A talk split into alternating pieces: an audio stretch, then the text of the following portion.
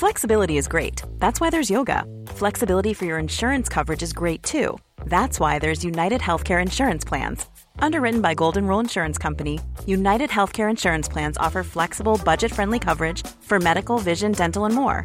One of these plans may be right for you if you're, say, between jobs, coming off your parents' plan, turning a side hustle into a full hustle, or even missed open enrollment. Want more flexibility? Find out more about United Healthcare Insurance Plans at uhone.com. Ryan Reynolds here from Mint Mobile. With the price of just about everything going up during inflation, we thought we'd bring our prices down. So to help us, we brought in a reverse auctioneer, which is apparently a thing. Mint Mobile unlimited premium wireless. Ready to get 30, 30, bit to get 30, bit to get 20, 20, 20, bit to get 20, 20, bit to get 15, 15, 15, 15 just 15 bucks a month. So, Give it a try at mintmobile.com slash switch. $45 upfront for three months plus taxes and fees. Promo for new customers for limited time. Unlimited more than 40 gigabytes per month. Slows. Full terms at mintmobile.com.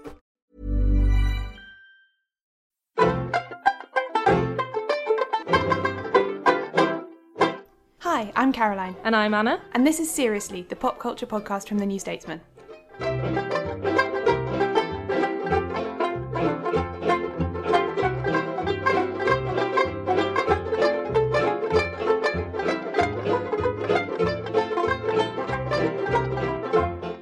Hello. Hello. It's a seriously special. We know you love them. Caroline, right now, in real time, you're like somewhere enjoying the sunshine. You're not really here. I'm not really here.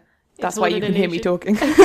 It's all an illusion. So, for the first episode of your holiday, we're giving everyone a Friends special, which is super exciting because we've been wanting to do a, a special about Friends for ages, haven't we? yeah, ever since we started the podcast, it's been like top of the list of stuff we wanted to do. like everyone knows Friends. Even my mum seems to think that she's seen like every episode of Friends going, which I don't think is true. But you know, everyone and their mother literally has seen mm. several episodes of Friends, so we know that you're all going to be full of detailed knowledge about the show.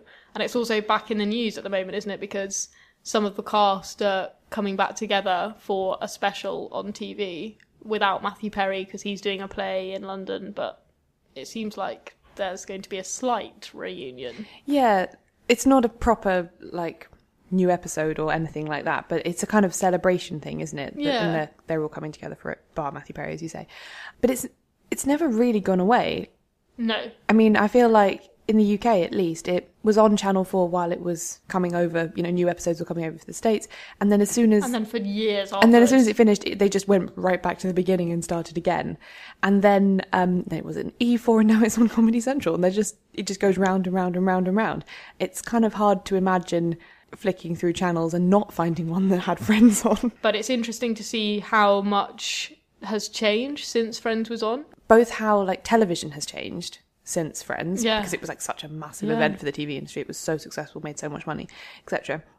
But also like how our kind of watching habits and our kind of ways of judging choices that TV makers have made have changed. Like you look back at Friends and the classic thing everyone says is like, why are they all white? Mm. That's yeah. weird.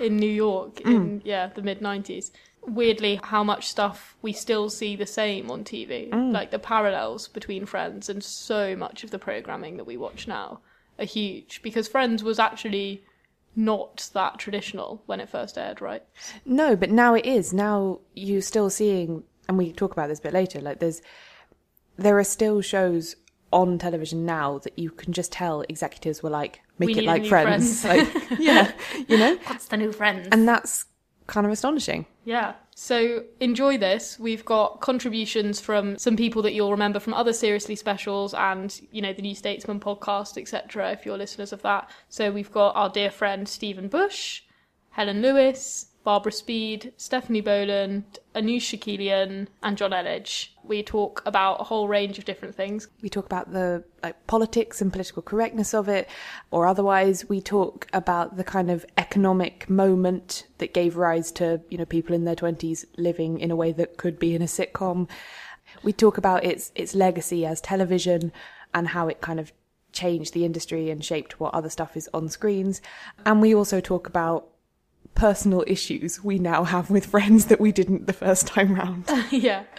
We start off me talking to Barbara Speed and Stephen Bush about Red Ross. Hi. Hi. What's wrong, buddy? Someone at work ate my sandwich. Well, what did the police say? My Thanksgiving leftover sandwich. I can't believe someone just ate it. Ross, it's just a sandwich. Just a sandwich?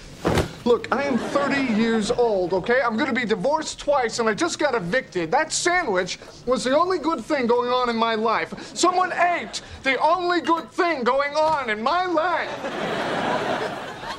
Some nice sweater vest. Now I'm here with Barbara and Stephen to discuss Ross, aka the worst. Ross is the worst. This is a, a topic that has not gone ignored since Friends was airing. We found a really great Tumblr, didn't we, called Ross is the worst Yeah. .tumblr.com, which just lists like all of his terribleness from every episode. Yeah, I mean, Uh, it's working its way through. It's only up to season eight so far, so the worst is yet to come, in my opinion.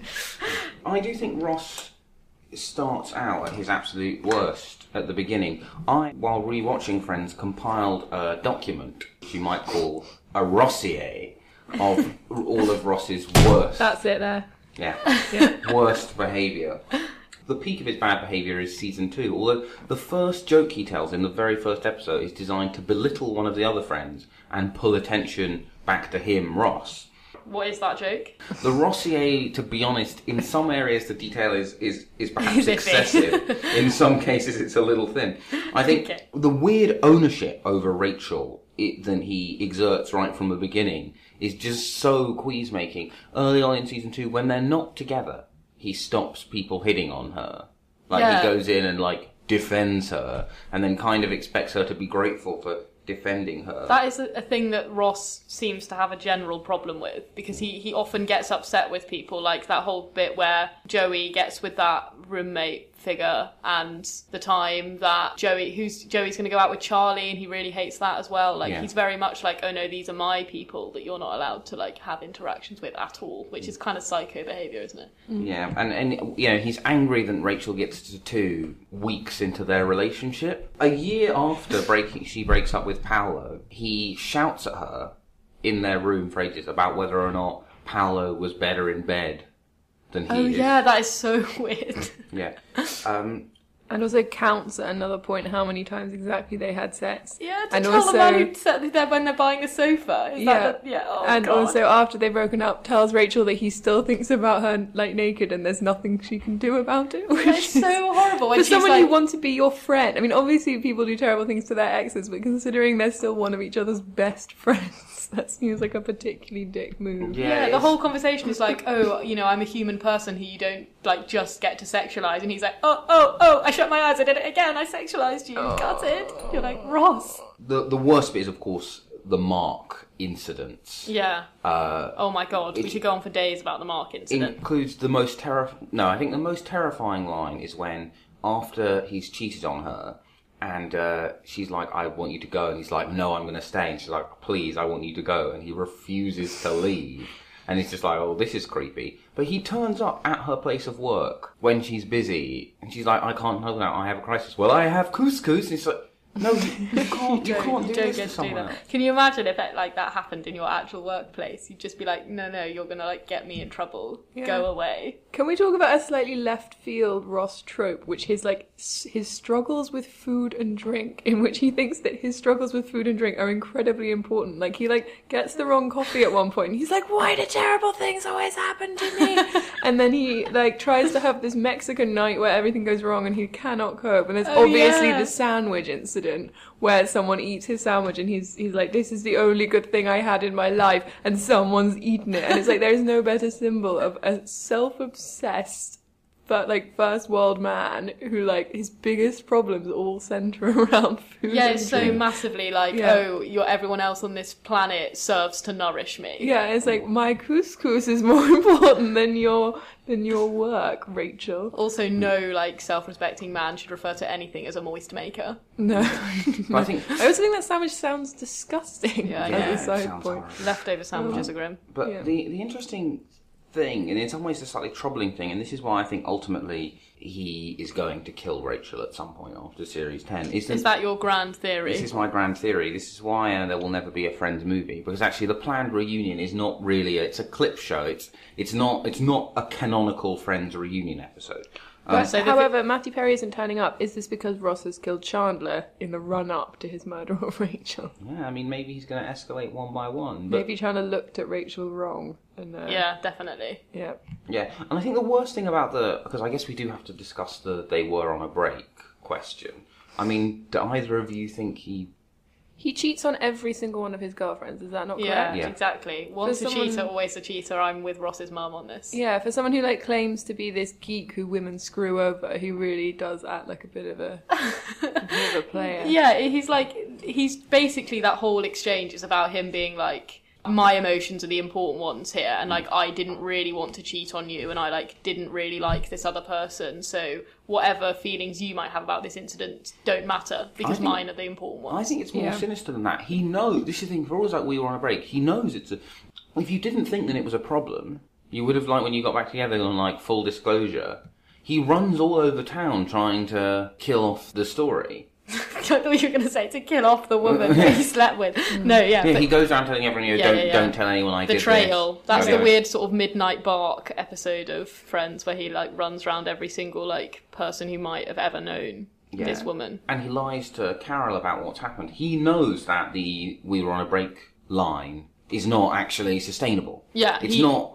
From the moment that he gets the voicemail, he's like, "Oh God, take your shoes, get out of my house. This is really, really bad." Like he knew it was bad the whole time. I guess the only the only thing you can say in his defense is that maybe he thought she was actually breaking up with him, and then when he got the call, was like, "Oh fuck, she wasn't." But, But that doesn't seem likely. He doesn't allow her to have any problem with this, despite the fact that he holds the fact she's had other boyfriends as a grudge. So, like, he gets really angry about Paolo consistently, despite the mm. fact they were not by any stretch was of the no imagination together. Yeah. Yeah, yeah, and he's also just like the the idea that you might know other men who you've never even had a relationship with. Yeah, exactly. is stressful to me. And that's quite a good. So one of the best entries in the, um, Ross is the worst Tumblr is a, the episode where it turns out Rachel had a kind of like a lesbian kiss at university, and Oh, God. they've called it um, the one where Ross feels the need to impose his heteronormative viewpoint on the group, while at the same time making Rachel's collegiate lesbian experience all about him. So he just thinks her entire romantic history is Backstory, played out in yeah. relation to him, Yeah, and then it's so is bad. really shocked that she's annoyed that he just slept with someone else while they were essentially still together. Yeah, and like to add insult to injury, the fact that he couldn't even bother to listen to her feelings by reading the letter. Like, obviously, that's meant to be like a funny joke that he fell asleep while reading the letter, but literally, he just doesn't care. Like, he was mm. bored, he fell asleep, he doesn't care But about that his wife. whole plot line when they get back together briefly in that time is like Ross at his most dark. I mean, like the weird thing where we're meant to think that like Bonnie or whatever her name is has become unattractive because she has no hair. Yeah, when actually she's just like a clear stunner. Yeah, the it's, Natalie Portman scenario there. Yeah. um, it- once again, it's that he cheats on every woman he's with, but he doesn't even like. Oh, it's just so it's so discomforting. So have you heard of the soft boy? Oh, yeah, yeah, yeah. So it's this like idea of like a, a, a, a guy who is so caught up in his own feelings that he cannot see that he's being a dick. And I think that Which Ross is all might men. be yeah, and I think Ross is that like I think his like complete upset over tiny things like food kind of shows that he just thinks his feelings are so important about every issue that he can't even conceive of the fact that he's being terrible. The interesting thing with Friends, though, is it feels deliberate. Scrubs, which I think is much less good, know, partly because the quali- the dip in quality is much More pronounced. More pronounced. JD is obviously a kind of really horrible boyfriend. Yeah. And just a real, actually a pretty and another paranoid, friend. kind of like overly sensitive, Yeah. Mm, but disregarding of other people's feelings character. Yeah, but I feel that the writers of Scrubs don't seem to be as a. It's mainly like, oh, we needed a comic, whatever, where he's like interested in another one so he can have another like one of his hmm. weird montage fantasy things. Whereas the stranger thing in Friends is the script is completely aware of how troubling Ross's behaviour is. There's a bit when Phoebe says when he's worried that Emily may leave him because he's hanging out lots with Susan. Wow, Carol turned you into a bit of a monster, didn't she? You know, you're so clingy and lists Still all- blaming a woman though lists, for that. lists all of the the things he's done. There's a when the in the episode where Ben Stiller is Rachel's angry boyfriend, and all of the rest of them are like, "Oh yeah, Ross is bor- bothered by someone Rachel's going out with. What a shock!" yeah, yeah. And we're repeatedly shown how uh, the Geller parents spoiled and cosseted Ross.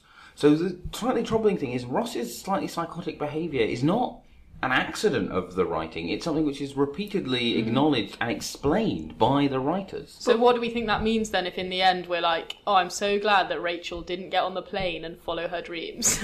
I'm so Yeah, glad you she returned to her controlling boyfriend. You wonder if there was a discussion about that because I think people see it as a really open close kind of romance in the stars Yeah. classic TV relationship, but I don't think it's that clear because I mean they make him behave terribly to the extent where And you almost consistently. think they're trying to convince you no, this they're not meant to be together, and it doesn't matter if she was like popular in high school and he was a geek. He's actually still just horrible.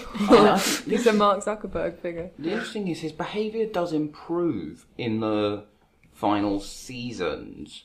My instinct is the reason why some foolish people believe Phoebe is the worst friend is as the writing quality dips a bit, uh, Phoebe is the source of a lot of conflict, and her character becomes Phoebe does something crazy in service of a mm-hmm. joke or to move the plot along. And by the end, Ross is just like a boring, slightly nerdish character. He also does act quite well over the birth of Emma. So I think the period in which they're kind of living together and they're not together, he actually isn't that bad. And she gets quite upset by him dating, mm. and things are just on a much more even keel, I think. And I mean, he gets quite angry about the whole Joey accidentally proposing to Rachel thing. But again, that he does not act in the way that season two Ross would have acted. But that is is that not also the time of the plotline where he hates the hot male nanny?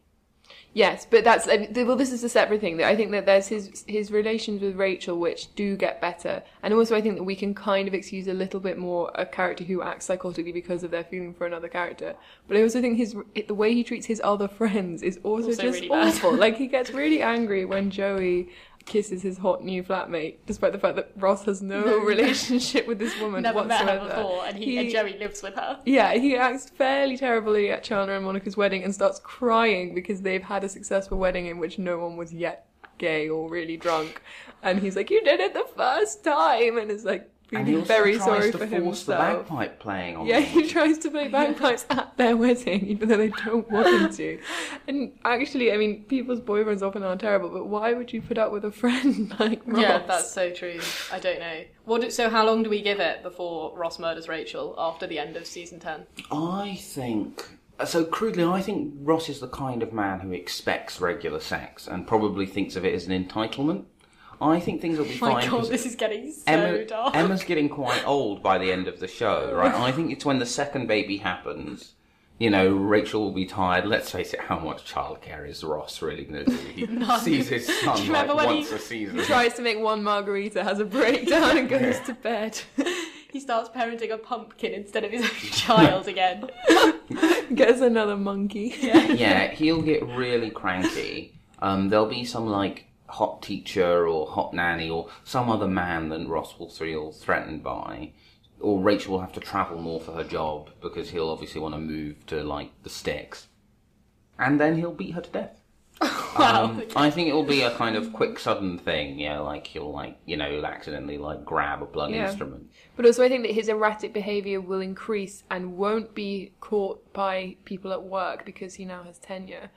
But will will they not spot the return of Red Ross? But I think they will, but there's less they can do about it. So I think that things will spiral out of control because he won't be checked in another arena of his life. Also, then- do you think Ross is going to tolerate being paid less than his wife? I mean, ultimately, No. like he's a he's a professor of of um, oh god paleontology at a museum in New York. His wife is like a hotshot fashion whatever. Their incomes at the end they might be equal, but that is not going to. St- he is not going to be the kind You of know, he's going to be the kind of man that wants her to be constantly pregnant. Yeah, yeah. as a controlling mechanism. Yeah. Oh my god, it's all so disturbing. Yeah, he's going to flush her pill. Jesus Christ. I think we should probably end it there. Anyway, Ross, the worst. The worst. This The has been a discussion. Do I dare ask? Yes, I'll start with the carpaccio and then I'll have the grilled prawns. That sounds great. Same for me. And for the gentleman? Yeah, I'll have the Thai chicken pizza. But hey, look, if I get it without the nuts and leeks and stuff, is it cheaper? You'd think, wouldn't you? Miss? Okay, I will have the uh, side salad. And what would that be on the side of? I don't know. Why don't you just put it right here next to my water? And for you? Um, I'm gonna have a cup of the cucumber soup and, um, take care.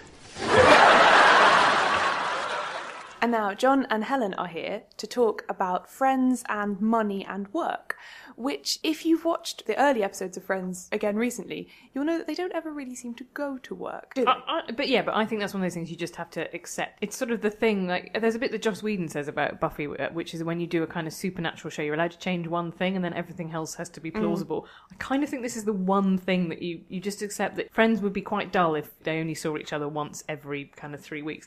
And in real life, Mm. who has friends that they see that much? That's weird. That would be weird people. I think it is a science fiction show. It's a science fiction show set in a parallel universe in which an unemployed actor can afford to rent an apartment in Greenwich Village. Well, because so this is the point, isn't it? Right. So Friends is very much kind of the first big show that puts this moment in history on screen. This moment where twenty-somethings are suddenly a thing. You didn't just go from kind of living with your parents, going to high school, maybe going to college, then settling down, getting a family home, and having a family. Suddenly, you were kind of living this this extra bit in your twenties where you lived with other people your age in a sort of flat share arrangement, and you didn't necessarily have the job that you thought would be your career.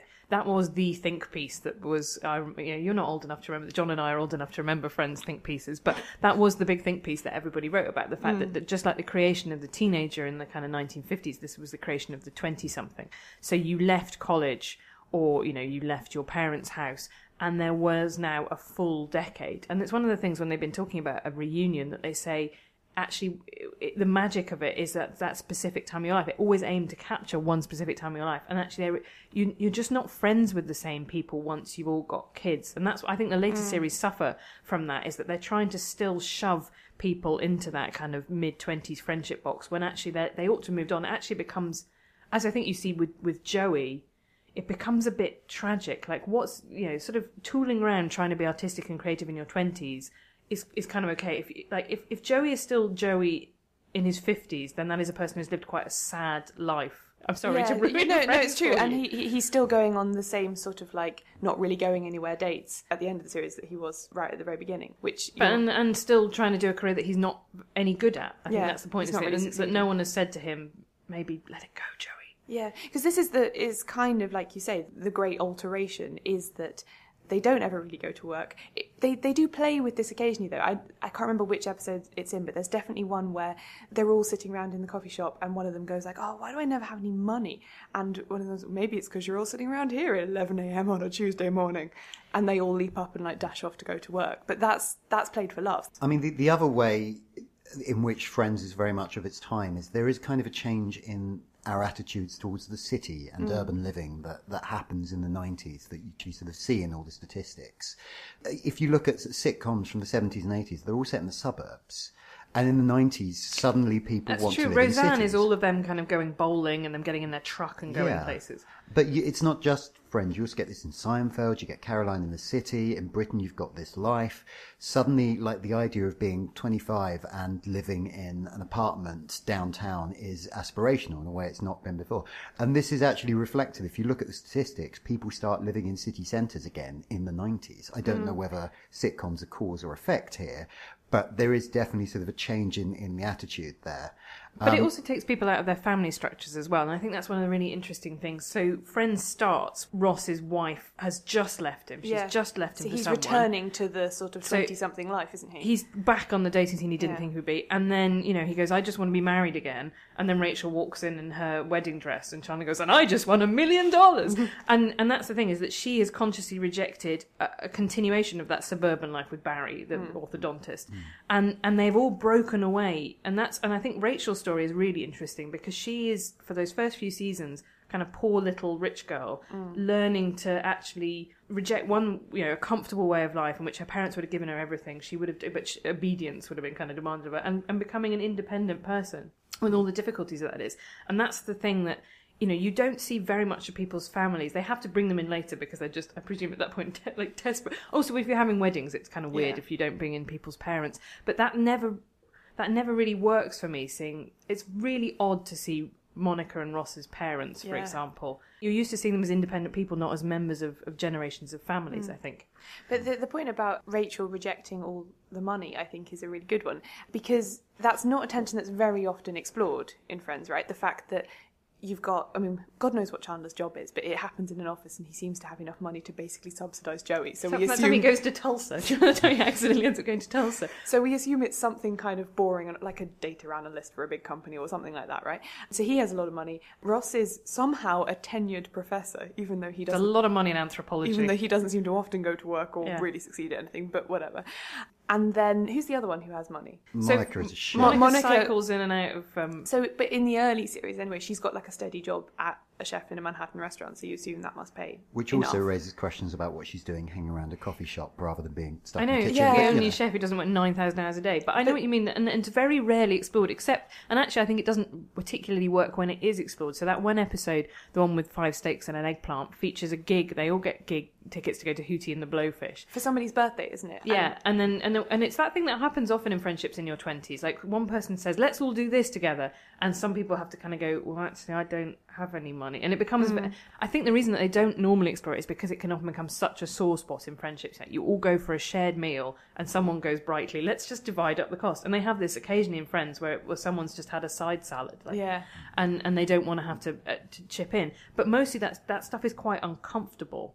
And I think that's one of the reasons that they try and shy away from it. Mm. It's also not clear how they can afford those apartments at all. I mean, I think it's it's Isn't it rent control? Isn't this when- yeah? I mean, it, it's suggested that ushers Monica in rent a- control? Monica has effectively inherited a rent-controlled apartment from her grandmother. I think Yeah. it's like Yeah. it's pu- been passed down the generation. It's actually quite a good argument against rent control that it kind of locks in the already privileged. So But- is Ugly Naked Guy, presumably, because he doesn't seem to work. He just spends a lot of time sleeping on his sofa until they get Yeah. poking with the long poking device. Yeah, you, you, you assume he must have a job. I don't know, Don't know, or or just yeah, a, a, a relative who lucked out really. But that's interesting in the sense of you saying it's a show about city, because I guess primarily for budget reasons, you see far less of New York than you do, for example, in Sex and the City. Sex and the City really feels like it's a show about New York, and there is more about it. Like you have Well, to Friends live in is a... not filmed in New York, is it? It's Do they film it on a soundstage it was, in it was- LA? it was all on sets in LA, I think. Um, and so that's why you see the exteriors. So, like outside Central Perk is a set, like it's a whole street that they built as a set. And so the exterior shots are the kind of interstitial bits with the music because they they don't have the people in. But I think the way that kind of mo- moves to your argument is that it becomes then a generic urban show rather than any Yeah, specific thing about it's- in, in New York in the 90s. Yeah, it's a show about living in a city, Yeah. not specifically New Well, York. well, occasionally when the guys go to like a sports team or something, it's a New York sports team. The Knicks. That's the one. But um, That's and my not, and they extent of my New do York like it is. Joey is very specifically from Queens. Like that is. But but I guess I whole guess the point is you could transplant it to Chicago or LA or wherever it is Yeah. without needing to change that much in a way you couldn't do. with Exactly, and the they City. never say things like, "Oh my God, New York in winter is so cold," or "Oh my No. God, New York in summer is so stifling and impressively hot." That there's not that kind of texture that would come from being in. A, an, Well, they're an- not British, so they probably They don't talk about the weather at all, really. Well, it doesn't. One of them goes to um, one of Phoebe's boyfriends goes to Minsk at one point, and they say that must be really quite cold, and you think, yeah, but you know, New York is also cold. I hear. LA is not, obviously. Yeah, that's interesting actually. That would Friends work if it was in any other city? And I think you're right. It probably would. I, but I think it, I think Jonn is exactly right. It happens in a sort of in a, in a generic Ur city. It Mm. happens in in ninety. It doesn't. It is a science fiction show in the sense that it happens in nineties Urbansville. And that's true actually. That when when I was younger and watching it, it made me think America was cool. It didn't necessarily make me think New York specifically was cool. It made me think that. I mean, I was a teenager when it was on. It made me think that city living was cool Mm. in the same way that some of those other shows I mean, like particularly This Life. That was my vision of what life was going to be like in my twenties. Is it? Uh, well, I'm 35 now, Was so it? um, n- I mean, I'm still kind of clinging on to the centre of London with my bare hands. But yeah, I mean, this was kind of this was what I imagined the future to be, and that vision wouldn't have been there sort of 10, 15 years earlier. But I also think it's it, yeah. That's why it begins to feel quite sad almost by the end. That they're, they're, it begins to feel like they're trapped in that life. Yeah. Um, Shut up. No. I, I, I really like living in London. I'm married. Everything's fine. But you know what I mean? They, they, it- like even just stuff that I feel like I'm sort of slightly infantilized by, like the fact that I don't drive. You very rarely see them driving because they live in a supposedly they live in a city and they would just presumably just catch the subway everywhere. Yeah, and, and even when they do, it's in like Phoebe's grandmother's cab, so it's like Yeah. very specifically a kind of of the city vehicle that they then take out to. That none of wherever. them own, like none yeah. of them, and then that's when the, that's where you get that bit at the end where Monica and Chandler move to the suburbs, and they all kind of go, "Oh, now is suburb time." Yeah. Like you know, our life is over. That that part of our life is is over. It's intimately connected with the idea of living in in the inner city. I Mm. think I feel really old now. yeah, and it's it's made me sort of think: was Friends kind of subliminally creating desires in me that I can never fulfill economically? I mean, was it making me think that I could ever afford to live in a place like that? And, but yeah, no, you are never going to have any of that stuff. Oh, that was depressing. Thanks, Caroline. You're welcome. Head over to Hulu this March, where our new shows and movies will keep you streaming all month long. Catch the award winning movie Poor Things, starring Emma Stone, Mark Ruffalo, and Willem Dafoe. Check out the new documentary, Freaknik The Wildest Party Never Told, about the iconic Atlanta Street Party. And don't miss FX's Shogun, a reimagining of the epic tale, starring Anna Sawai. So, what are you waiting for? Go stream something new on Hulu. Hey everyone, I've been on the go recently Phoenix, Kansas City, Chicago. If you're like me and have a home but aren't always at home, you have an Airbnb. Hosting your home or a spare room is a very practical side hustle. If you live in a big game town, you can Airbnb your place for fans to stay in. Your home might be worth more than you think. Find out how much at airbnb.com/slash host. Ryan Reynolds here from Mint Mobile. With the price of just about everything going up during inflation, we thought we'd bring our prices down. So to help us, we brought in a reverse auctioneer, which is apparently a thing. Mint Mobile unlimited premium wireless. Ready to get 30, 30, bit to get 30, bit to get 20, 20, 20, bit to get 20, 20, bit to get 15, 15, 15, 15 just 15 bucks a month. So, Give it a try at mintmobile.com slash switch. $45 upfront for three months plus taxes and fees. Promo for new customers for limited time. Unlimited more than 40 gigabytes per month. Slows. Full terms at mintmobile.com.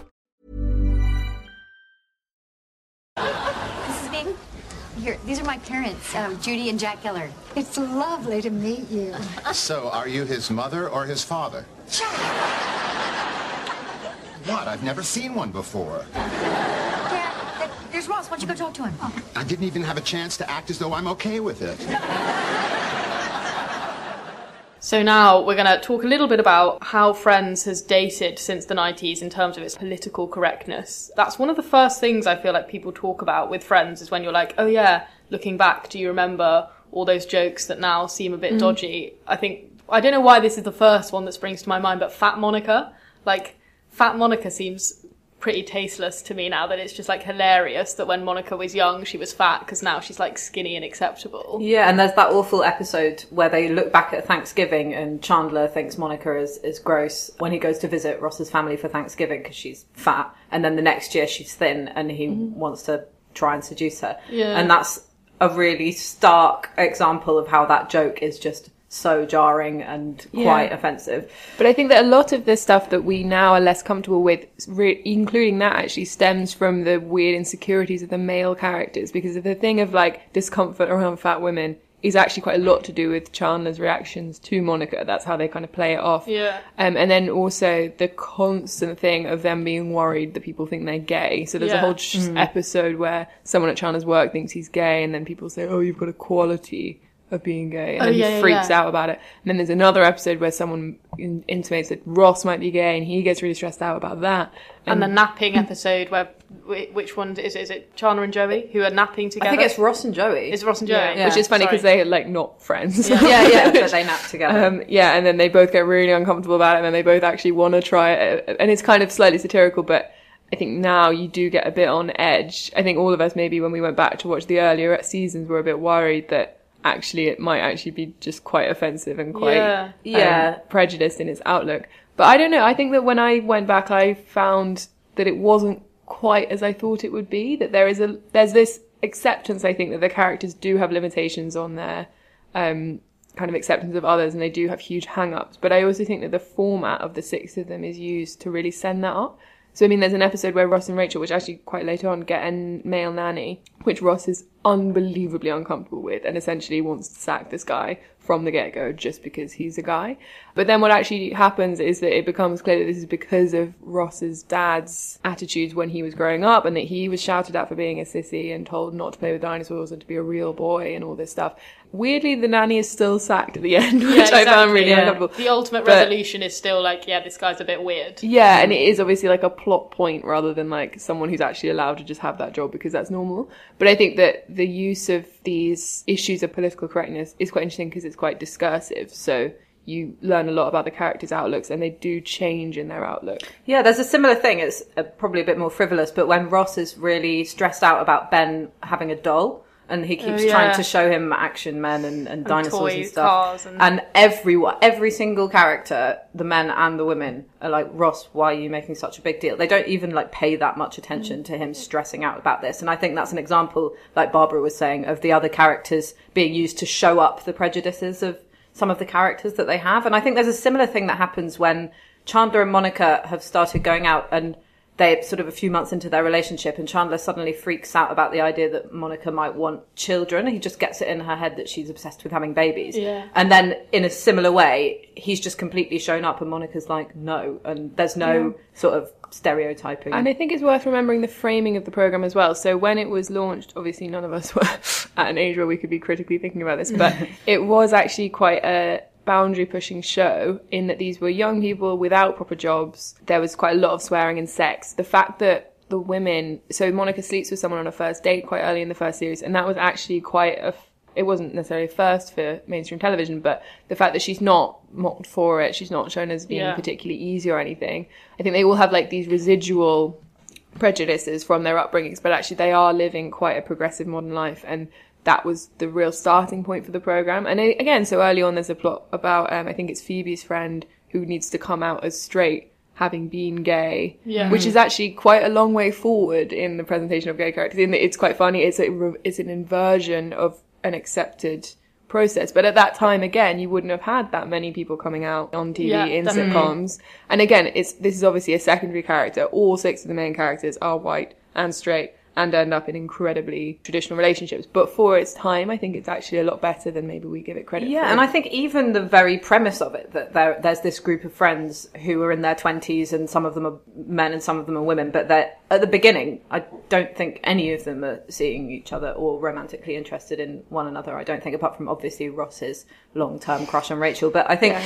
they. Resentment I think that the very premise of them not being like sexually involved, they're just friends and they just hang out and. and that's quite a non-traditional yeah, relationship to have on yeah. TV. Yeah, And you don't see that that often. And you have like nice little things that I've noticed from rewatching it all. That Chandler and Rachel have lunch quite a lot. Like work, when they're at work, they go and have lunch together and stuff. That's nice. And they have the issue with the episode with the pie, Yes. which I love. Yeah, yeah, yeah. Where, and yeah, and I think that I mean, there's a really great thing on Slate which someone spent an inordinate amount of time doing, in which charts how many scenes each of the characters spend with each other. I think maybe there are some which are far less than others. So certain combinations, I can't remember off the top of my head, but will have had like only like 0.5% of scenes spent together. Mm. But what's surprising is that each pair or trio or four do have scenes together. It is meant to be that each has like a very particular relationship to each of the Mm. others. And again, male female friendship. I mean, I suppose it's disappointing that most of the male characters are kind of linked to the female characters at one time. Like Mm. Monica and Joey have a kind of frisson when they first meet. Is it just Chandler and Rachel that don't? I think possibly, obviously, Ross and Monica couldn't. Yeah. Hopefully. so I mean, Chandler's whole joke is that he's so useless and awkward with women, and I think again that ends up having some slightly uncomfortable, less politically correct moments where he's, I don't know, he's kind of judgmental of women. He kind of can't talk to them, and but that is slightly balanced by the fact that he's so kind of comfortable and respectful of his female friends. Yeah, I mean, there's there are some bits that still feel like a bit of a problem to me. The one the one that I still think is like bad, and I think this just reflects the time more than anything else, is the whole thing with Chandler's dad and the idea that like Chandler's dad by having a sex change Yeah. is like traumatized his his, child Yeah. terribly and like yeah essentially ruined his life and, I, and while I think you're right even in like the whole thing with the male nanny even though they fire him in the end the punchline is they're ridiculous people. They can't cope with it. Like that's you're still laughing at Rachel and Ross in that scenario. But with Chandler's dad, it always feels like Chandler's at the end of the day seen as the victim. Yeah, and the reaction from the other friends is always sympathy rather than like Yeah, they're not like, whoa, that's You're so not cool. open-minded. And, yeah. Yeah. I mean, even the fact that his mom is like a sexually active 50 year old or whatever is seen as being hugely damaging to him. Yeah, his whole joke. relationship with his parents is very Yeah, it's, troubling. they're not really allowed to, yeah, have like a full sexual life. But there is that one episode where Monica says like your, you know, your dad or slash mum should come to your wedding and takes Chandler to see the show and stuff. But I still feel like even in that whole plot line, the idea is like, yes, this is like a bad thing that He's happened that a you have to like try mm. and get over. Rather yeah, than and it's being kind of helping him through prejudiced. it rather than Well, making even him his learn a lesson. kind of. Yeah. even his Yeah. attempt to kind of ruin his own wedding because he hates his surname so much. That's basically the reason Yeah. when he's like, "Oh, I don't want to be the Bings because my parents are so." Oh yeah, when he goes missing. And you're yeah, and he he clearly cannot see his own parents as being people. Yeah. What do you think of the treatment of Carol and Susan's relationship? Because I always think that there's a lot of cheap comedy derived from the fact that they're a lesbian couple. Mm. Like I was watching an episode recently where Joey is entering an audition with Ben to be father and son and Joey's like, isn't it a bit weird that I would be seen as Ben's dad? And then Chandler's like, weirder than seeing their mums making out? And it's a bit like, there's a lot of stuff like that. And I know it's Yeah. more of its time than really being like intentionally homophobic, but I do find that stuff jarring. Yeah, it depends rewatch where the laugh is, doesn't it? Because if the laugh is like how ridiculous for Ross to be insecure about that when gay people are fine, and Yeah. obviously something that no one should have a problem with, or whether the laugh is like, yeah, but he's got two gay mums, isn't that like Yeah, a funny thing? exactly. And it's Yeah. it's Yeah. sometimes you don't quite know which side of the coin it's falling on. But it's equally, I mean, they are probably the most prominent gay characters in the entire program. Yeah, so there's also the fact that they're there from episode one as a reality, as seen within modern life, which I think is good. Yeah, I think they're cheap jokes sometimes. They But- are and then often there's the used to kind of- send up Yeah. Ross, aren't yeah, they? they, They are. often Yeah, usually he's the punchline. And it's Yeah. the kind of quite clever scenario in which Ross, this kind of comes out when they attempt to have a threesome with this woman from Carol's gym. Oh yeah, And uh, he's Oh, then kind of right, left out of the threesome. But it, that I find, I think is actually quite a clever plotline because it shows that he's so obsessed with his own sexuality and the idea that a threesome with two women is so sexy that he can't even see. Because it is ridiculous that he wouldn't have had any idea Yeah. or seen what his wife's sexuality was, despite allegedly so having badly. been with her since essentially childhood. Yeah. Mm-hmm. And that's it's never really kind of brought out into the open, but that is quite an interesting way for them to have done it. I think. Yeah. I also think they are shown to be a very like strong and good and happy couple. It's Yeah. not like Yeah, it's they're the sorted ones, and Ross is Yeah. like the neurotic Yeah, one. and it's not like Carol is like, oh, actually, that was just a phase because I hated you. It's like, mm. no, I'm I'm gay, and Yeah, like, we're parents. of and this yeah, point, yeah. exactly, and they definitely are shown to be the better better child carers. And the Yeah, prime, true. prime, Yeah, yeah. as in Yeah. when does Ross see Ben after like series six? Um, do we think it's realistic how whitewashed New York is, or do we just think it reflects the fact that they would like only have like each other as friends? yeah, it's hard because there are so few. I mean, they definitely don't date No, many not or at all. any. They don't seem to meet The anyone. only other characters are people they're dating. Generally, they don't Yeah. have any. Yeah, other that's friends. true. It's just complete absence, really. Yeah, it's- it's just, I can't even think of any mention. I don't think there's even that much discussion of race in it either. No, not at all. There's no. It's just like it's a it's a thing that doesn't exist there. I mean, Yeah.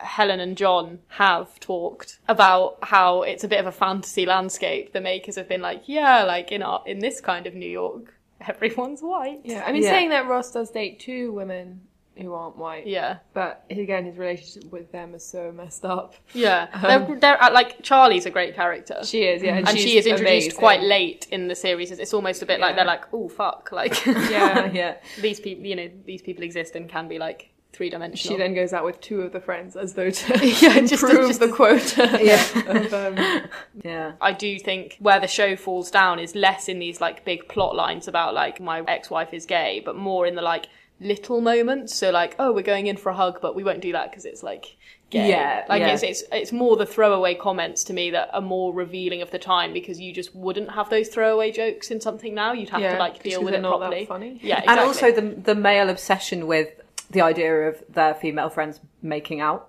That that crops up quite a lot, and That it is is a bit so annoying. childish, Yeah. isn't it? Yeah. You wonder if it was a conscious decision to make the women more forward thinking than the men because they are kind of fairly unashamed in their sexual openness, and the men do occasionally make jokes about them being kind of easy, but that just makes them look stuck up and kind of repressed. Yeah. Because again, the women are actually far more successful sexually than either Ross or Chandler, really. That someone's Yeah, done a true. graph of the kind of cumulative sexual partners of everyone over the series, and Joey's obviously way up Yeah. there, but um, the women do slightly outperform the men, which is actually, if it was intentional, is quite funny and does slightly explain those male characters' kind of awkwardness and backwardness. Yeah. And people do often talk about the 90s as being like a time of complete male anxiety, like why lads mags were so Mhm. popular again because men were quite like, oh yeah, like Yeah. boobs, love them, lol.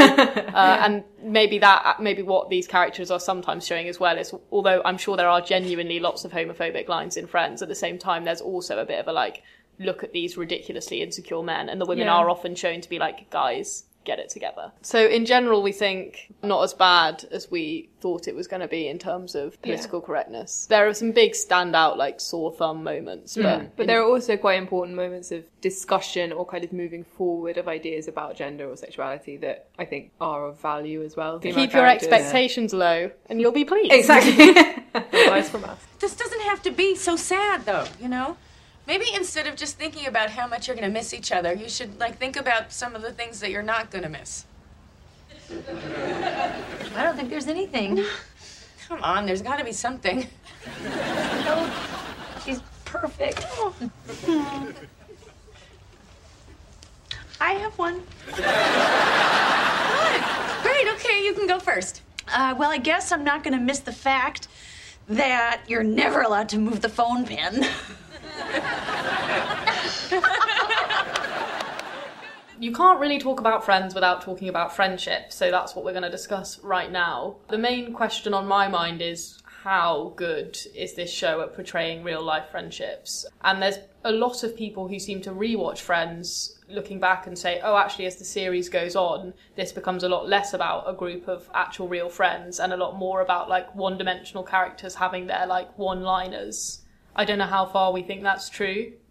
I think it's true to the extent of what activities they do together, but maybe that might be something to do with their age as well as the fact that the tone of the show slightly changes. So they're often doing wacky things together in the earlier series, like they go and play that football game. They make these weird, like fireball, they make games, and, and Phoebe makes that little doll's house, and they do really weird stuff together. Phoebe throws that party for Rachel where she buys loads and loads of cups. And I think that they're, they're a bit more goofy, and they do kind of those things that you do do when it's sort of like a thing that you do at university, you know, when you've got a lot of time on your hands and a lot of friends who live really nearby and you just hang out and do stupid things because you've got a lot of time on your hands. So for you, that's more believable. So I think that's more believable. But then maybe as they grow up, they do that less and that's natural too.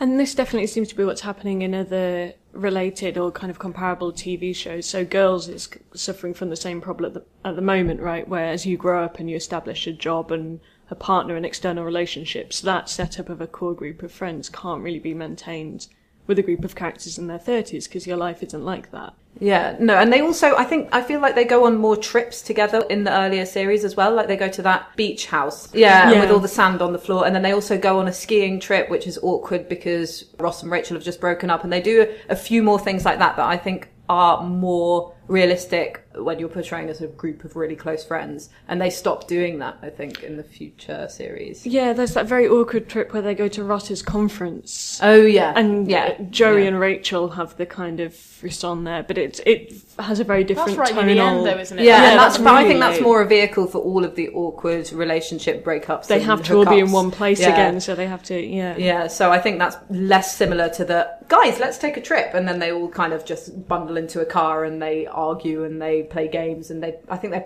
Joey tries to make them play strip poker and he, he succeeds Yeah. in playing. And he wakes up with Yeah. the sand as a mermaid. Yeah. yeah. So, do we have like favourite relationships out of the? I mean, what is the possible number of pairings in that? Six six factorial. Yeah. whatever that- um, do, what What are people's favourite ones? It didn't used to be my favourite, which I will talk about later on. But my favourite friendship is probably Rachel and Monica because I think that's quite a nuanced, deeper one than some of the others. They argue quite a lot, which I think doesn't happen as much between Joey and Chandler in a serious way, but they also have quite a nice way that they live together. So I think they put like I remember one of the scenes where they, one of them puts a blanket on the other because one of Yeah, them's that's upset, quite cute. and there are just little moments that make it quite realistic. I really enjoyed a lot of their arguments as well because Yeah. they've got the they've got the argument about the lamp, Yeah. which I really like. Yeah. Which is very early on, isn't it? Where like Rachel's like, you know what, I'm gonna have this. What, does she After- break the she takes it. Yeah, she takes it from Mr. Heckles' house after he dies. Uh, but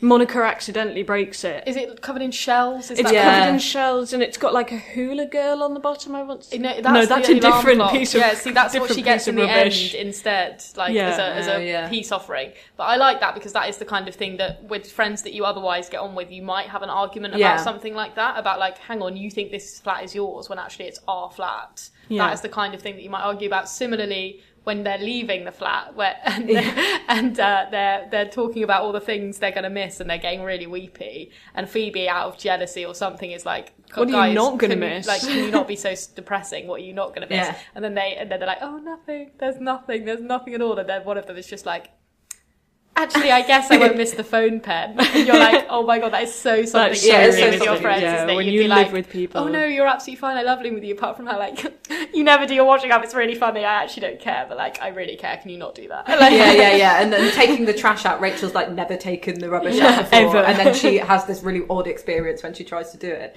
But also, I I like the episode where they, one of them bumps Ben's head, and they have to try and like get through the day together. And I really like that because they're kind of like new parents together in a way, and Yeah. they're bickering, mm. but they're also absolutely terrified, and then they both try and bang their heads against the the side. And they're both worried because they've both got quite, you know, not difficult, but like they've got their own tensions in their relationships with Ross. Yeah, So like exactly, obviously yeah. Monica is the sister and Rachel is the is she the girlfriend at the time? I think she's the She girlfriend. is, yeah. yeah. Yeah. And it's definitely, I mean, it's interesting because that, I guess, not necessarily in the 90s, but that's still a relatively recent thing that you'd expect you're going to spend your 20s living with someone you're not related to. Mm. Yeah. And to portray that relationship and how it becomes that kind of family unit is so. Yeah. and yeah. it becomes infected with a tension that might not otherwise exist if all you do is like go to nice Go restaurants. and spend nice Yeah. time together, yeah. Yeah. Yeah. What about you, Stephanie? Do you have a favourite I, pairing? I was going to say the same, but I'm also really interested in Phoebe and Joey as a Mm. relationship because they are never a couple.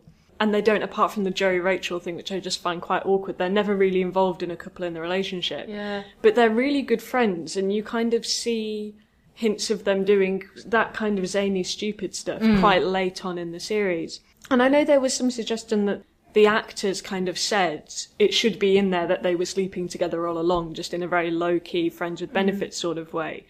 But when I go back and watch it and watch that kind of tight friendship that's slightly indefinable, I find it more interesting. Again, more interesting than I did when I first watched it when I was 11 or whatever and didn't. I feel like with them, you could believe that they would emotionally support each other through quite a lot of things, even if you don't necessarily see that many on screen. I mean, I have a kind of wider theory that Joey's one of the most emotionally literate of the friends in the series, Yeah, and that yeah. he tends he tends to kind of not have that same bitter sort of masculinity which Chandler and Ross have slightly more. And um, Yeah, actually, they're probably the two characters with the least hang-ups, aren't they? They they're kind of quite straightforward. They don't seem Yeah. to have that many issues, in spite of um, The actual Phoebe's issues, Parent, you know, yeah. Phoebe's mum killing herself, and and I don't think Joey has that many.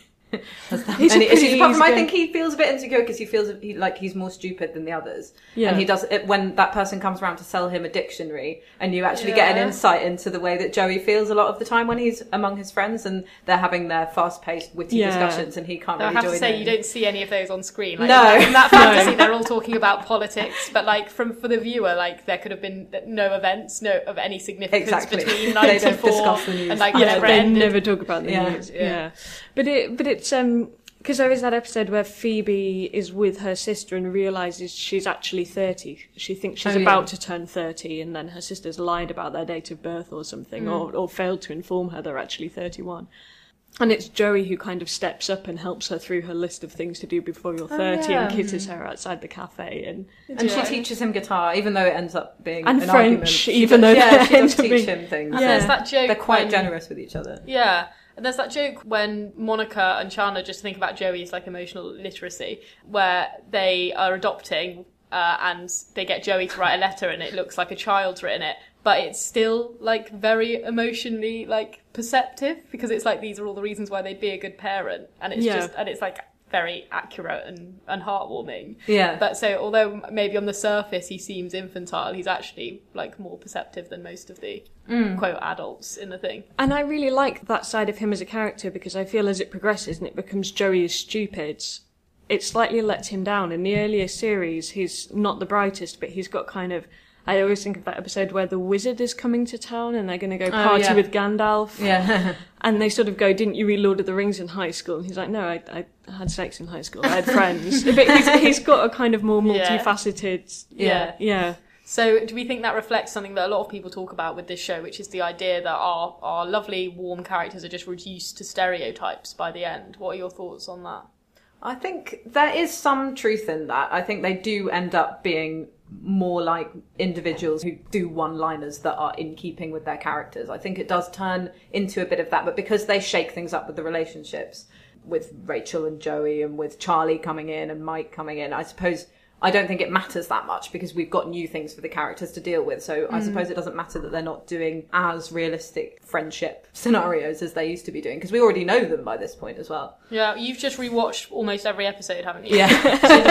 Can you tell? Yeah. So, do you think the quality does significantly drop off, or would you actually argue that it doesn't? It's a bit difficult to say when you're rewatching it because you're anticipating all the episodes and the storylines that you really like. But I would mm. say I prefer the earlier series On than the whole. later one. On the whole, yeah. Fair enough. And what do you think, Stephanie, about the yeah, character? I think the same thing. And actually, I was quite surprised. I, I went back and kind of watched some of series one or, or series two, and I was quite surprised how multifaceted those earlier series are, having watched it kind of when it was on TV up to the end. When I went back, I went, oh, these are very different, kind of more nuanced. Mm. But you're right, it's because all of the conflict is, is internal at the start, so it's got to be about personality clashes in that group, and then as it opens up, Yeah. you're not so focused on that. Yeah, I think there are points where they can handle that kind of stuff quite well. So one of the moments that I feel like everyone remembers and loves is the argument that Chandler and Joey are having where Joey puts on all of Chandler's clothes as the opposite of what hiding his clothes or something. Oh, yeah. Chandler takes some of his clothes and he's like, I'm going to do the opposite of that and ends up putting all of Chandler's clothes on. Oh, yeah. And that is a moment where it is really about like reducing characters to stereotypes because he's doing a Chandler impression and he's like, could I be wearing Yeah. any more clothes? And that's it. But it's funny because the argument that they're actually having is quite specific to their relationship and is quite there it feels like while there is like a joke that one of them is making about the bare bones of another one's character there is something slightly more nuanced going on at the same time Yeah, I quite like it because it's quite knowing as well. So you, Yeah. it's, it's almost like the writers are saying to the audience, we know that you know some of it's a bit silly and, and that these characters can sometimes have quite repetitive ticks that are a bit cheap. Yeah. But they do sort of acknowledge that quite often. Mm. Um, like even with Monica's cleaning, sometimes it's it's sort of so extreme, but it's almost like a joke with the audience rather than a joke in the series. Yeah.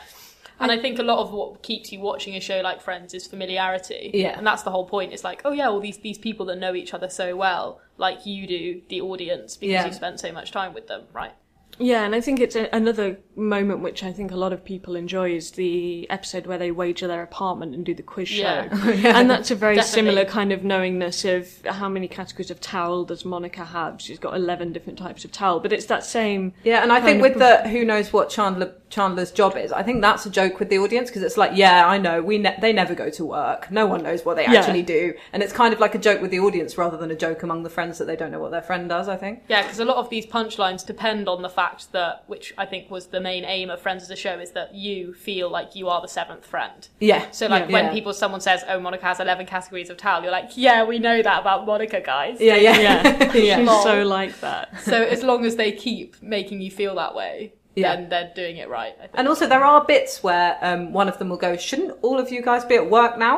And then there's another bit where um, it's like, "Oh, we should invite people around for a party," and then they. Or, or like the phone rings and they count the number of friends Yeah. that you're in the room, and it, I think those are really good knowing jokes about like, yeah, we're not breaking this format. This Yeah, is... yeah, this is such a yeah.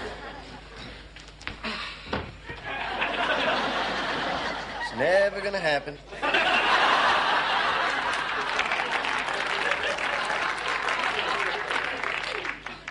What? You and Rachel. What?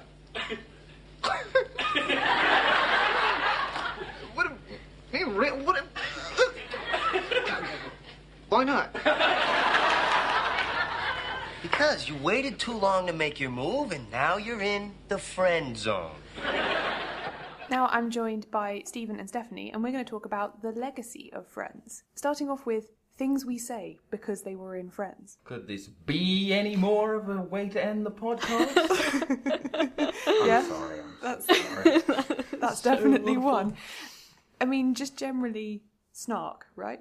The, mode idea of snark. speaking in that kind of sarcastic register Yeah. to your friends, I'm sure that does predate Friends. Has that been influenced by sitcoms and by Friends? And Well, I think you know it's in Seinfeld and stuff as well, but I think as one of the biggest sitcoms of all time, Friends definitely brought that to a primary school near you. Yeah, and I guess it kind of it coincided with at least in the UK, and I know many SRSLY listeners are not in the UK, but here Starbucks arrived in the UK basically at the same Yeah. time that mm-hmm. Friends uh, made it big in the UK, and I suspect, without wishing to throw any shade at the good people at the Starbucks Coffee Company, then without Friends, Starbucks would not have been as successful.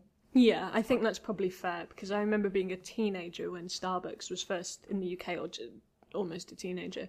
And it being suddenly very cool to go and have a frappuccino in Starbucks, Yeah, which I 'cause think it, it is had yeah. the big armchairs and stuff. Yeah, And you which- could- yeah, exactly. Which somehow just made you feel like you were in Friends, even though obviously it's not a Starbucks in, In my bit of East London, we had a bootleg coffee shop called Roasters, uh, which was kind of like a bootleg Starbucks. And it wasn't very good, but we thought we were very sophisticated uh, by hanging out there. But there's also more specific things because I know Caroline and I have both read a blog post on the Oxford Dictionary's blog about specific phrases that have made their way into our common parlance. The most obvious of which is friend zone. Yeah. wh- Whose earliest usage is in Friends. The idea of putting someone in the friend zone. Which is a Ross and Rachel at one point says she's put you in the friend zone, which, you know, she didn't adhere to.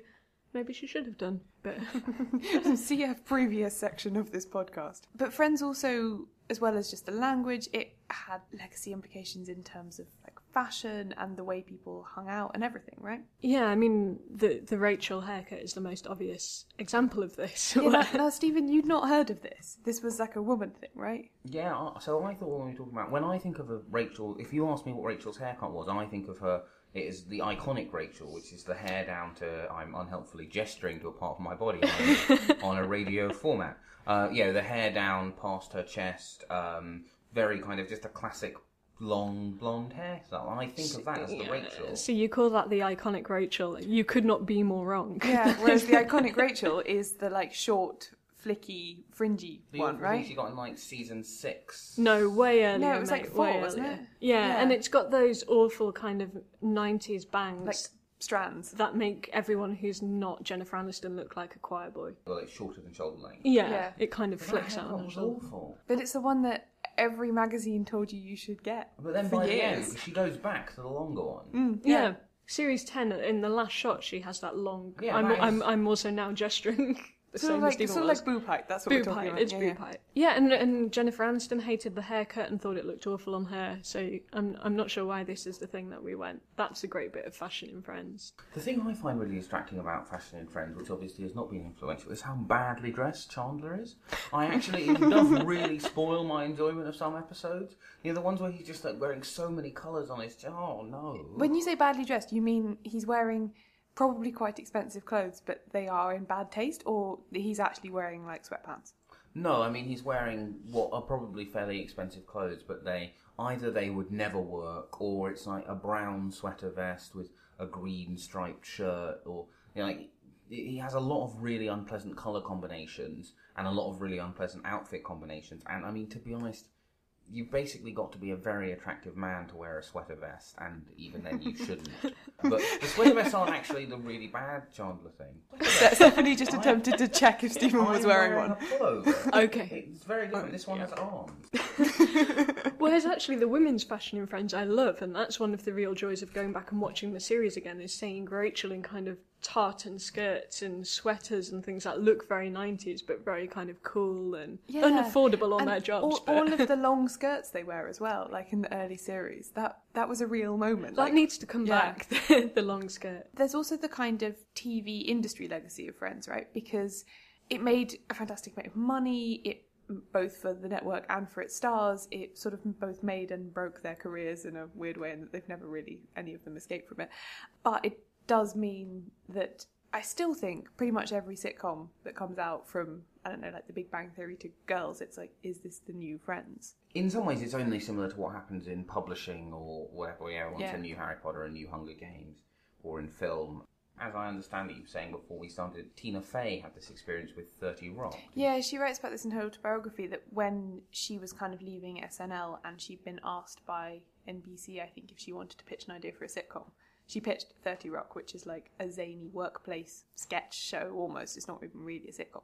And they were like, can it be the new Friends though? And she was like, no, because it's different in every aspect. It happens to also be in New York, but it could equally be in Chicago or LA. And they were like, can it be the new Friends? I mean, I know that The Big Bang Theory is popular among some people, and I'm assured that they can't all be evil. But you know, obviously, that's been wildly successful. How I Met Your Mother, which I also think is fairly dire. but- Never seen it. It has Neil Patrick Harris in it, right? Yeah. And Willow. I, c- I could never get into that, but again, I know it has huge. But Al- they're- Always Sunny in Philadelphia, all of these yeah, kind they're, of they're things. all that- ones where you've got sort of cohabiting adults, right? Yeah. That's that's the the commonality, and that's presumably partly why these things get commissioned because that worked before, so it'll work again. And it is a really powerful format because I think of something like I'm a big fan of Frasier, but having that kind of one central apartment, obviously you have Frasier and his dad, and you have to then have Daphne working there, but it still doesn't quite have that same natural throwing together of characters that you Mm. get in Friends, where it is primarily set in the The interesting thing is, so I uh, I reread uh, this weekend the original pitch document for Friends, and uh, it was originally called the Insomnia Cafe, and it was pitched as being like no show you've ever seen before, which I suppose it was like no show Yeah. Yeah. you've seen before. The interesting thing is, originally the Gellers were working class, so Monica was like a hard New York chef, and Ross was like the one who'd made something of himself They could have kept that class dynamic. it would speak to the slightly bizarre dynamic in Friends, where apart from that one episode when they argue about not having enough money and Monica loses her job, the cash differentials between the six of them are basically not really mentioned. The thing I find interesting about the kind of friendsification of the rest of sitcoms is I think oddly there are lots of things Friends got away with than they possibly got away with almost by accident. Mm. In that the fact that Ross and Rachel goes on for so long, I suspect that is part of the problem with Scrubs, with New Girl, where they've kind of Tried to create a Ross and Rachel, a Ross yeah, and Rachel, and it doesn't work. And actually, a lot of the, the the thing that Friends does spectacularly well is you don't lose patience with Ross and Rachel. Mm. Actually, And this is the thing I kind of like about girls in that Adam Driver's character is he also called Adam in the Yeah, he in the show yeah, yeah. that they're not still together. That No. you think they were going to have that kind of Ross and Rachel style romance, and then it ended as it should have done. Yeah, I think Girls is probably the most successful post Friends Yeah. Friends something. Partly because I think, I mean, one, I think it cleverly plays with your expectations post Friends. One, with Friends, there's very much a, oh, you know, I- I'm such a Joey. I know I'm not a Joey, but let's just let the audience. No, you're a am. Chandler. Yeah, there's the like, oh, I'm such a Joey. Oh, Stephanie's a Phoebe. Yeah, all that kind of thing. Whereas if you if you have a girl's character you identify with, you've probably missed the point of girls a little bit. That they're all awful. They're all Yeah, awful. yeah, they're Um, pretty terrible, You sort of yeah. identify with with aspects of them, but you you wouldn't ever, uh, you know, I would never want to be a Hannah Horvath. I remember this coming up in, in kind of my circle of friends very quickly, and that somebody went, "Nobody I know would ever get together with Booth Jonathan," and then you went, "Oh no, oh no, they would," and it's you. yeah. The last bit I wanted to talk about on the Friends legacy is episodes and the fact that Matt LeBlanc is still playing Joey in another sitcom. Have you seen episodes? I have not seen. it. Have you seen? You've seen yeah, it? yeah. Yeah. So the premise of episodes is that Tamsin Greig and Stephen Mangan are British TV writers. They have a, a kind of hit, kind of History Boys style sitcom here. It wins loads of BAFTAs. It stars Richard Griffiths. It gets bought by a studio in LA, and they end up through lots of like horrible twists remaking it in America called Pucks about an ice hockey team. and they get Matt LeBlanc to do the Richard Griffiths role as the like main adult character in it. And the show is terrible. They have a horrible time in LA. Everything is terrible. But the whole thing is a meta commentary on Matt LeBlanc's post Friends career. And he is totally complicit in this to the point where there is actually a scene in one of the series finales where David Schwimmer guest stars in it, where basically Matt LeBlanc's run out of money and he accepts one of those dodgy like million dollars from a prince of Dubai or something to go and appear at his birthday party, only to discover that David Schwimmer is there and he's been paid 1.5 million. You know, which that's- is which is for our, for our listeners who don't know a great callback to the David Schwimmer initially being paid more and the more group reunion. Exactly, you know what I mean? It, it's, negotiating their wages. It's it's a kind of it's just friends again. Yeah, I mean, episodes is such a, a, a clever but also good show in that the. I think it would still be funny if you hadn't, by some miracle, watched Friends. Oh yeah, Um, it it just is like the best sort of meta pop culture stuff. It's just an added layer if you like that stuff. But yeah, you can still enjoy it. But yeah, I suppose you could argue that Jennifer Aniston is still playing Rachel in every rom com that she's in. she's- yeah.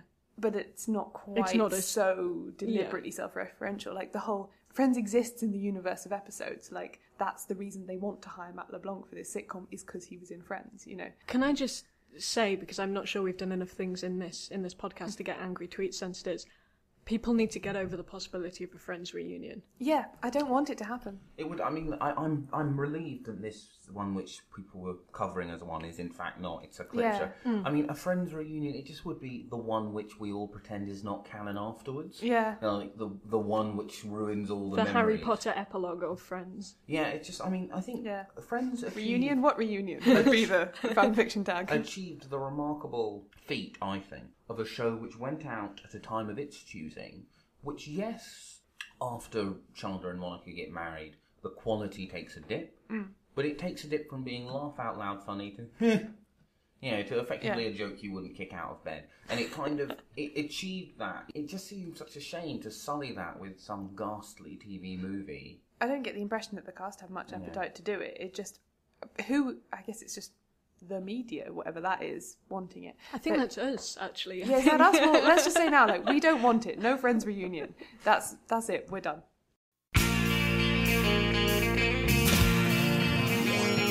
So now we're all going to talk a little bit about the characters in Friends that we've changed our minds about the most. Caroline, is there any characters in Friends that you feel like you've done a 180 on? I think early Rachel would be my answer.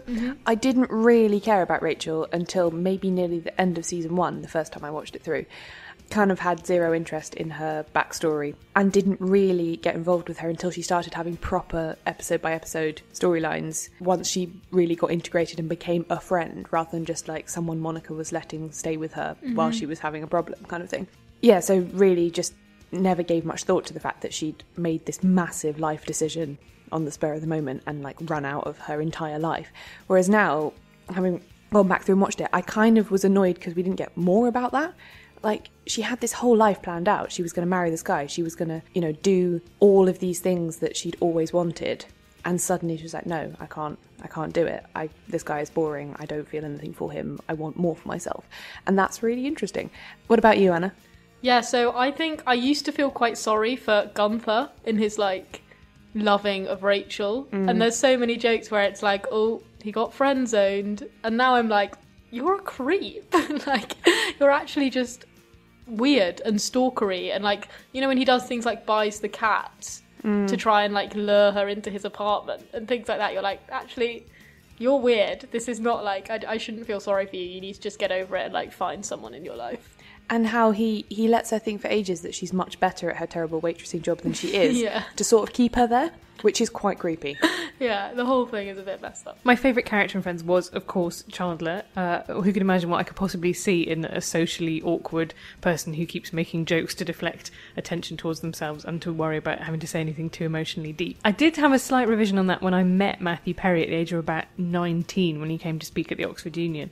And I, I, at the time, I kind of casually called it the day that my childhood died because he was he was just a guy. He was you know somebody that I'd spent a huge amount of emotional investment in. Had a lot of posters, probably ripped out of the centerpieces of magazines, and you know he was a really very sweet and very charming but very normal person. And it was a good lesson about the existence of the concept of acting, which I probably shouldn't have been that surprised about at the time, but I was. so Jonn which aspect of friends have you changed your mind about the most I used to think that when you're in your mid 20s, you're really old. And now I no longer think that because I'm rather older. But genuinely, I used to think that this was a period of your life in which you were being, you were grown up, you were responsible. Um, and in retrospect, having now lived through that period of my life, I don't feel like that was even remotely true. I think you're basically still a student, but just one who has to go to a place and do a job for eight hours a day. I, I think like the whole 20 something thing is basically a continuation of, of your sort of undergrad years, really.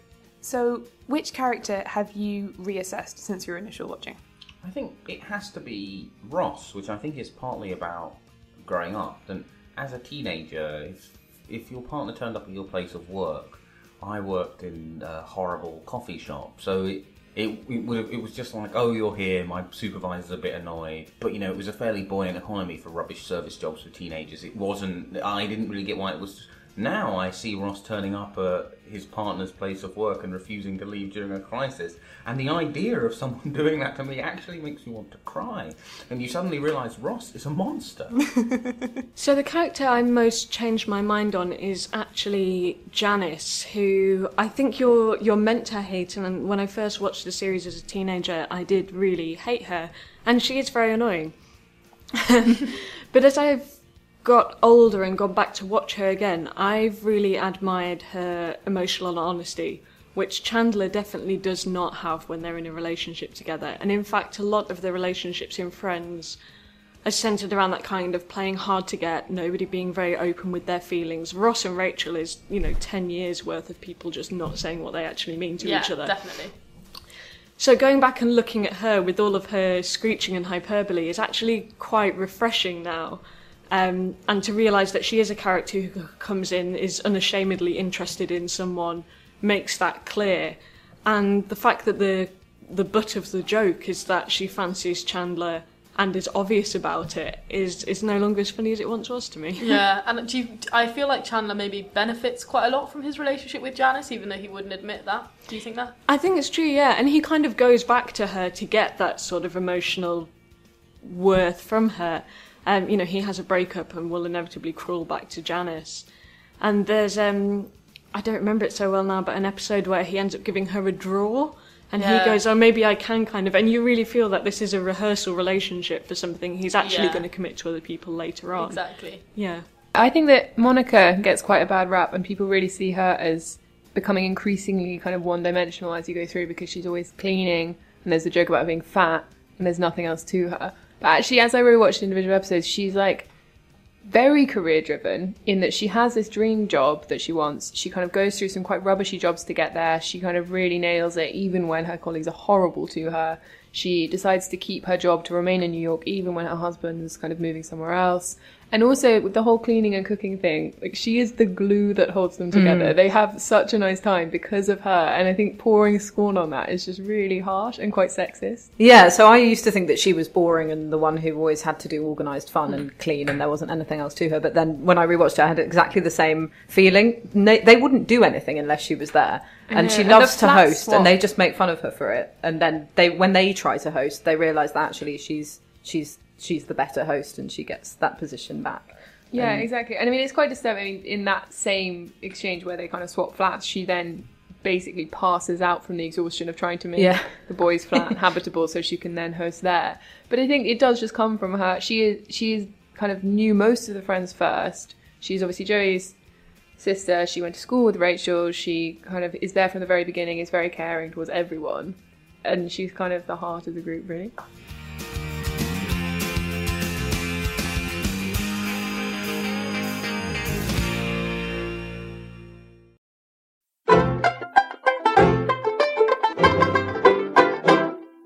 Thanks for listening to Seriously, the pop culture podcast from the New Statesman. You can find us on Twitter, Facebook, iTunes, and Tumblr. All the links are at newstatesman.com slash srsly.